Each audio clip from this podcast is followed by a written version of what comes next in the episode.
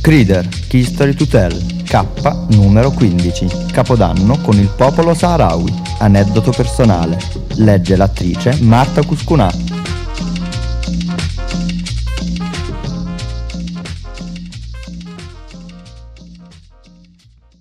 Allora, quello che ho pensato di raccontarvi oggi riguarda um, quello che ho fatto a Capodanno, nel senso che um, sono mm, partita per un viaggio nei campi rifugiati saharawi. Eh, questi campi di rifugiati si trovano formalmente in Algeria, al confine tra Marocco e Mauritania eh, sono dei campi di rifugiati perché il popolo saharawi è un popolo che alla fine degli anni 70 è stato invaso nelle sue terre dal Marocco ed è dovuto scappare. Eh,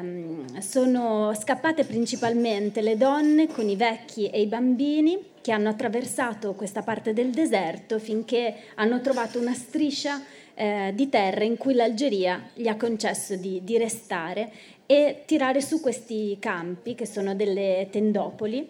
ehm, per eh,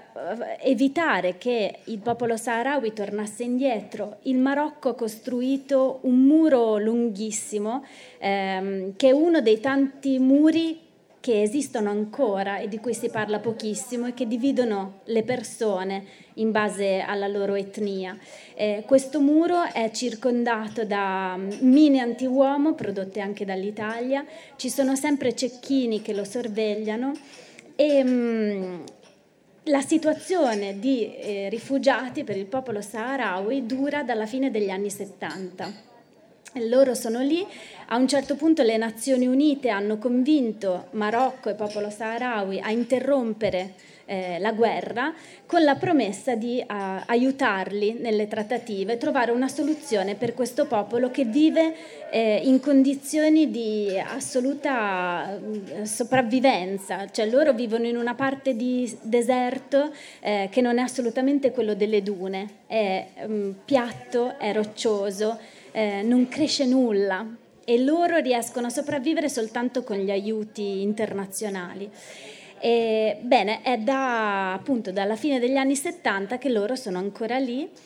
e ogni volta che si tenta di fare delle risoluzioni per eh, appunto aiutare questo popolo a tornare nelle sue terre,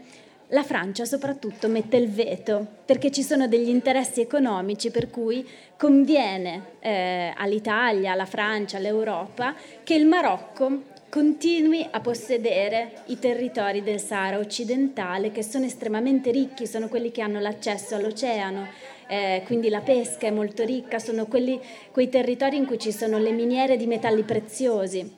E, e quindi noi mh, mm, lasciamo che questo popolo viva in queste condizioni. Io prima di andarci non, non ne sapevo assolutamente nulla del, del popolo saharawi e mh, ci sono stata con questa associazione di volontari di Kashina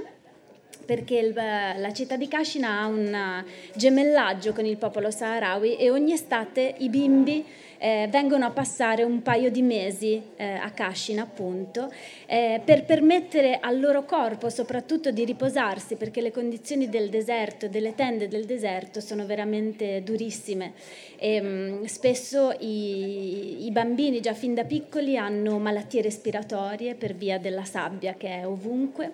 ehm, siccome le tendopoli sono piccole, eh, finisce che si sposano un po' tutti tra di loro, quindi ci sono tantissime mh, mm, malattie eh, genetiche e mh, mm, tantissima disabilità, soprattutto nei, nei bambini.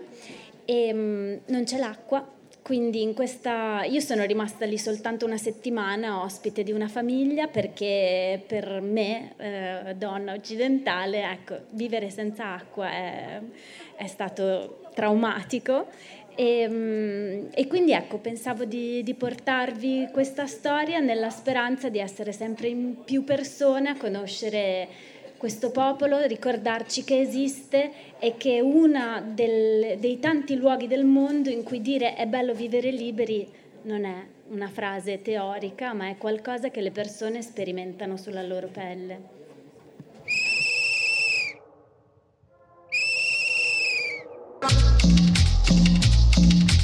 Crider, Key Story to Tell un progetto di Aidoru